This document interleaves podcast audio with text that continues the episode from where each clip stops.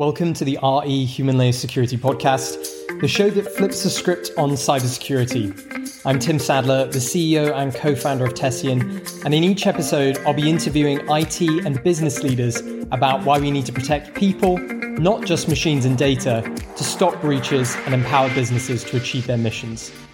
In this episode of the RE Human Layer Security Podcast, I'm joined by Tim Fitzgerald, the Chief Information Security Officer at ARM and former Chief Security Officer at Symantec. Now, Tim believes that people are inherently good, and to think of employees as the weakest link when it comes to cybersecurity is underserving. Tim thinks employees just want to do a good job.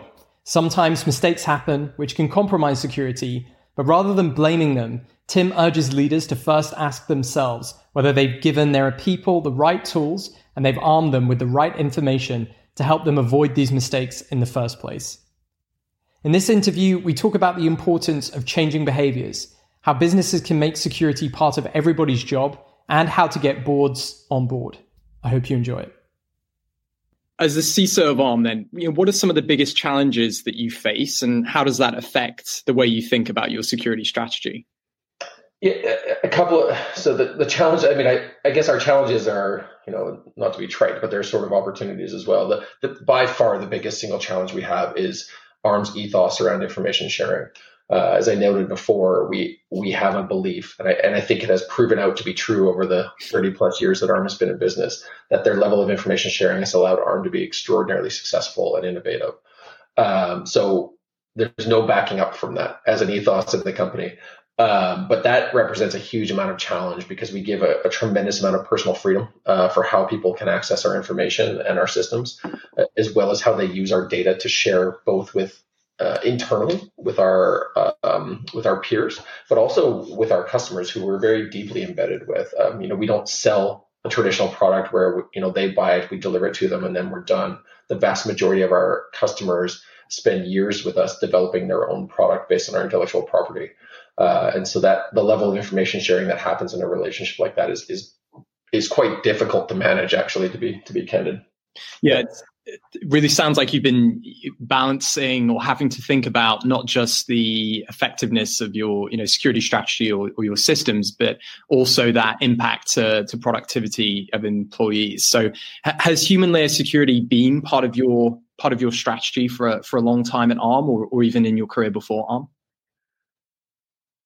My career before ARM at Symantec, Symantec was a very different company, more of a traditional software sales company.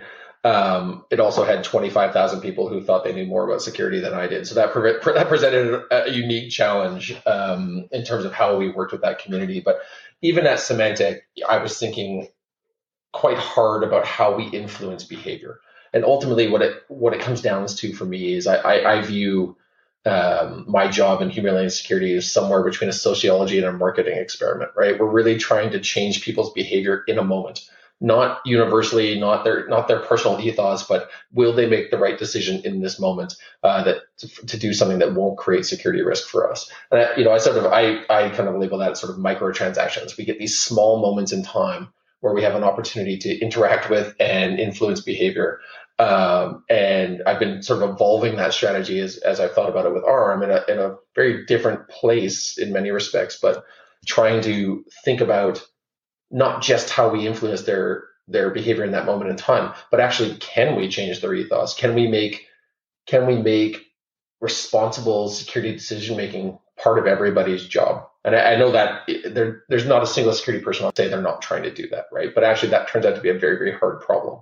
And I think the way that we think about this in ARM is that we have, a centralized security team. I guess ultimately security is my responsibility at ARM, but we very much rely on what we consider to be our extended security team, which is all of our employees. Essentially, our view is that they can undo all of the good that we do behind them to try and compensate for the risk that, normal human behavior creates. But I think one of the things that's unique about how we look at it this ARM is, we very much take the people are people view in this. Not that they're the weakest link, not that they don't come with good intent or they don't want to be good at their job or that they're going to take shortcuts just to, get that extra moment of productivity, but actually that everybody wants to do a good job. And our job is to arm them with both the knowledge and the tools to be able to keep themselves secure rather than trying to secure around them. Yeah. Candidly, we just to finish that thought, Tim, just candidly, we do both, right? I mean, we're not going to stop doing all the other stuff we do to kind of help protect our people in ways that they don't even know exist. But the idea for us here is actually that we have rare opportunities to empower our employees to take care of themselves. One of the things we really like about Tessian is this is something we've done for our employees, not to our employees. It's a tool that is meant to keep them out of trouble. Yeah, I think that's a really, really good point, Tim. And, I think a lot of what you're talking about here as well is just security culture and really establishing a great security culture as a company. And I love that for employees rather than to employees. I mean, it sounds like this really, you have to, at the core of the organization, be thinking about the concept of human error in the right way when thinking about security decision-making. I guess thinking that people are always going to make mistakes. And as you said, it's just because they are people. Could you maybe walk us through a bit more about how you think, or what advice you might have for some of the other organizations that are on the line today about how they might talk to, their boards or their other teams about rationalizing this risk internally and working with the fact that our employees are only human? Yeah. It's actually for me, this has been the most productive dialogue we've had with our board and our executive around security. I think most of you on the phone will recognize that when you go in and you start talking about the various technical layers that we have that are available to protect our systems, the eyes glaze over pretty quickly, and they really just want to know whether or not it works. The human security problem is one that you can get a lot of passion on, in parts because I think it's an unrecognized risk in the boardroom that while the insider, meaning sort of the traditional insider threat that we think about, which is a person who's really acting against our best interest, can be very, very impactful. At least at ARM, and certainly in my prior career, the vast majority of issues that we have and that have caused us harm over the last several years have been people who do not wish us harm. They've been people just trying to do their job and making mistakes or doing the wrong thing, making a bad decision at a moment in time, and trying to figure out how we help them not to do that is a much more difficult problem than trying to figure out how to put in a firewall or put in DLP. So we really try and separate that conversation. There are a lot of things we do to try and catch that person who is truly acting against our best interest. But that actually, in many ways, that is a totally different problem than at ARM, what accounts for more than 70% of our incidents and certainly more than 90% of our loss scenarios is people just doing the wrong thing. And making the wrong decision, not that they were actively seeking to cause harm. And if I might just give a couple of examples, because I think it helps bring it home. Sure. The two most impactful events that we've had in the last 2 years at ARM was somebody in our royalties group. We sell software, right? So every time somebody produces a chip, we get paid. So that's a good thing for ARM. But having somebody's royalty forecast gives you a really good sense of what markets they intend to enter and where they intend to go as a company. And most of our customers compete with each other because they're all selling similar chips, software design into various formats. So having one customer having somebody else's data would be hugely impactful. And in fact, that's exactly what we did not that long ago is somebody, one of our royalty people pulled down some pertinent information for a customer into a spreadsheet and then fat fingered an email and send it to the wrong customer, right? They sent it to Joan at customer X instead of Joan at customer Y.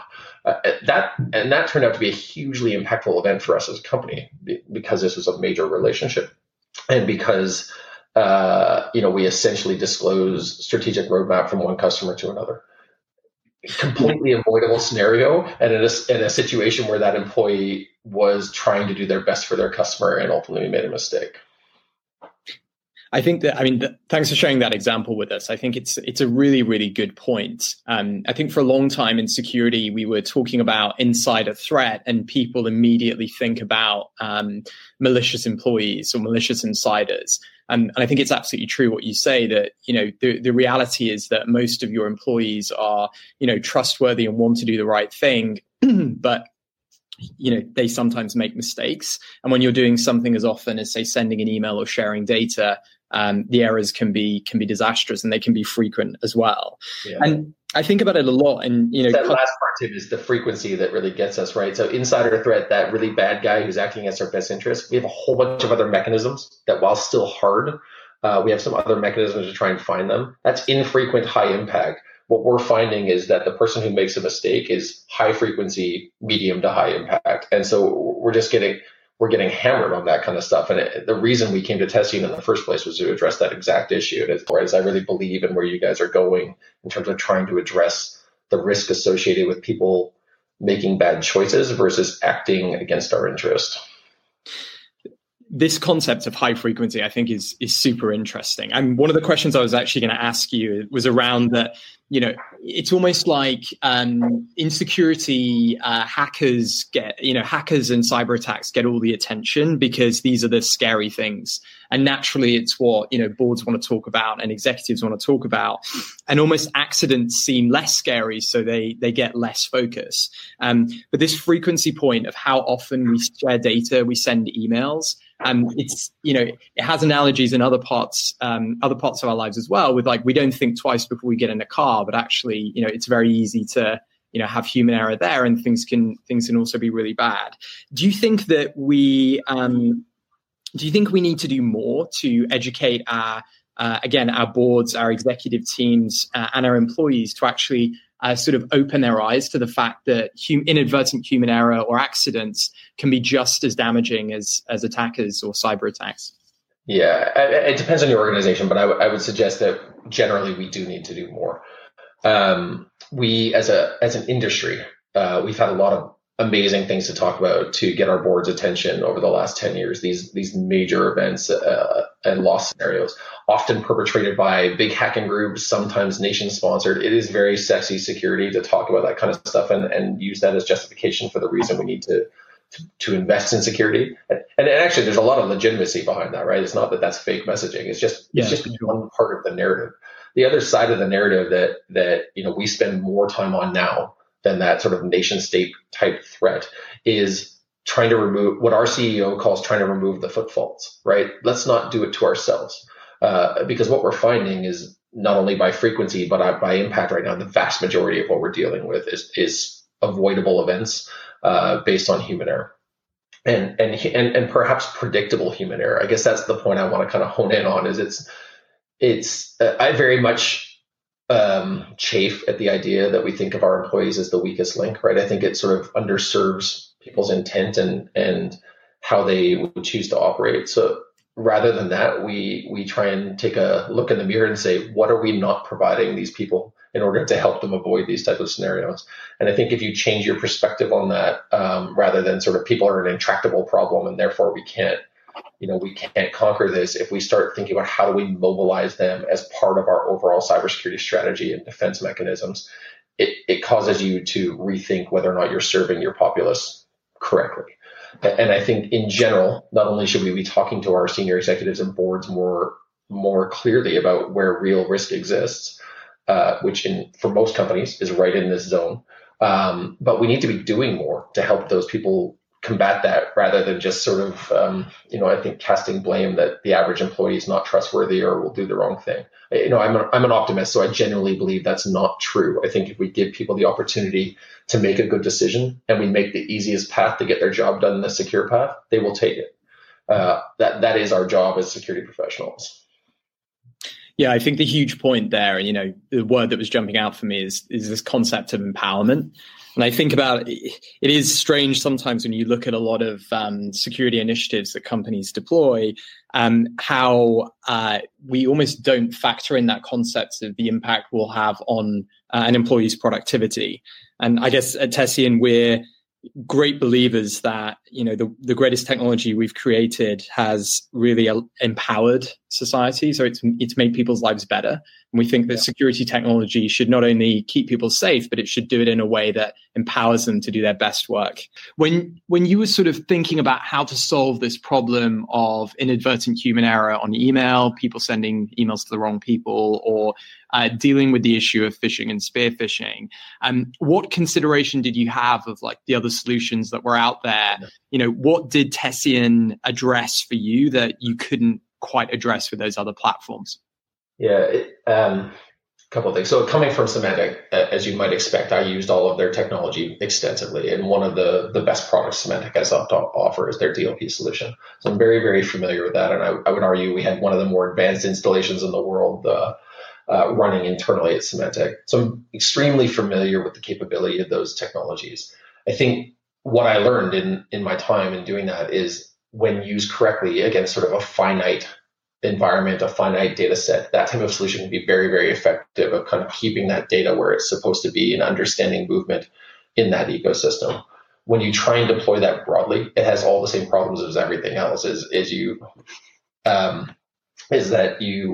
You start to run into the inability of the DLP system to understand where that data is supposed to be. Is this person supposed to have it based on their role and their function? It's not a smart technology like that. So you end up trying to write these very, very complex rules that are hard to manage.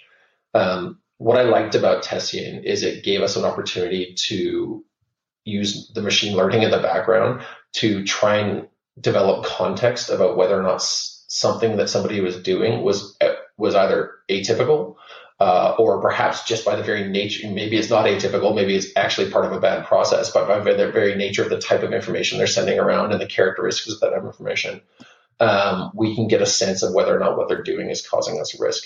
So it doesn't require us to be completely prescriptive about what we're looking for. It allows us to learn with the technology and with the people on what normal patterns of behavior look like, and therefore intervene when it matters and not sort of having to react every time an alert bell goes off. So, to be clear, we still use DLP in limited circumstances, but what we found is that was not a really viable option for us, particularly in the email stream, to be able to accurately identify when people were doing things that were risky versus, moving a very specific data set that we didn't want them to. Yeah, that makes a ton of sense. And then if you're thinking about the future and sort of, what you hope Tessian can actually become, where does it go from here? What's the opportunity for Tessian as a human layer security platform? Yeah, I recall back to talking to you guys kind of, I guess, last spring. And one of the things I was poking at was you have all this amazing context of what people are doing in email, and that's where people spend most of their time, and it's where most of the risk comes from for most organizations. So how can we turn that into beyond just, making sure someone doesn't fat finger an email address or they're not sending a sensitive file where it's not supposed to go, or the other use cases that come along with Tessian? Can we take the context that we're gaining through how people are using email and creating more of those moments in time to connect with them, become more predictive, where we start to see patterns of behavior of individuals that would suggest to us that they are either susceptible to certain types of risk or are likely to take a particular action in the future? There's a tremendous amount of knowledge that can be derived from that context, particularly if you start thinking about how you can put that together with what would traditionally be kind of the behavioral analytics or the UEBA type space. Can we start to mesh together what we know about the technology and the machines with real human behavior, and therefore have a very good picture that would help us not only to find those actual bad guys who are in our environment that we know are there, but also to get out in front of people's behavior rather than reacting to it after it happened. That for me, that's kind of the holy grail of what this could become, is to get, if not predictive, at least start leading us towards where we think risk exists and allowing us an opportunity to intervene before things happen. That's great, Tim. Thanks so much for sharing that with us. It was great to understand how Tim has built up his security strategy so that it aligns with and also enhances the overall ethos of the company, that more information sharing equals a more innovative and a more successful business. I particularly liked Tim's point when he said that businesses should make the path of least resistance the most secure one. And by doing that, you can enable people to make smart security decisions and build a more robust security culture within an organization. As Tim says, it's security for the people, not to the people. And that's going to be so important as ways of working change. And that just leaves me to say thank you very much for listening. We'll be back with more human layer security insights in our next episode. But if you can't wait that long, you can visit our blog at tessian.com/blog, where you'll find lots of amazing content, advice, and tips. And if you enjoyed our show, please rate and review it on Apple, Spotify, Google Play, or wherever you get your podcasts.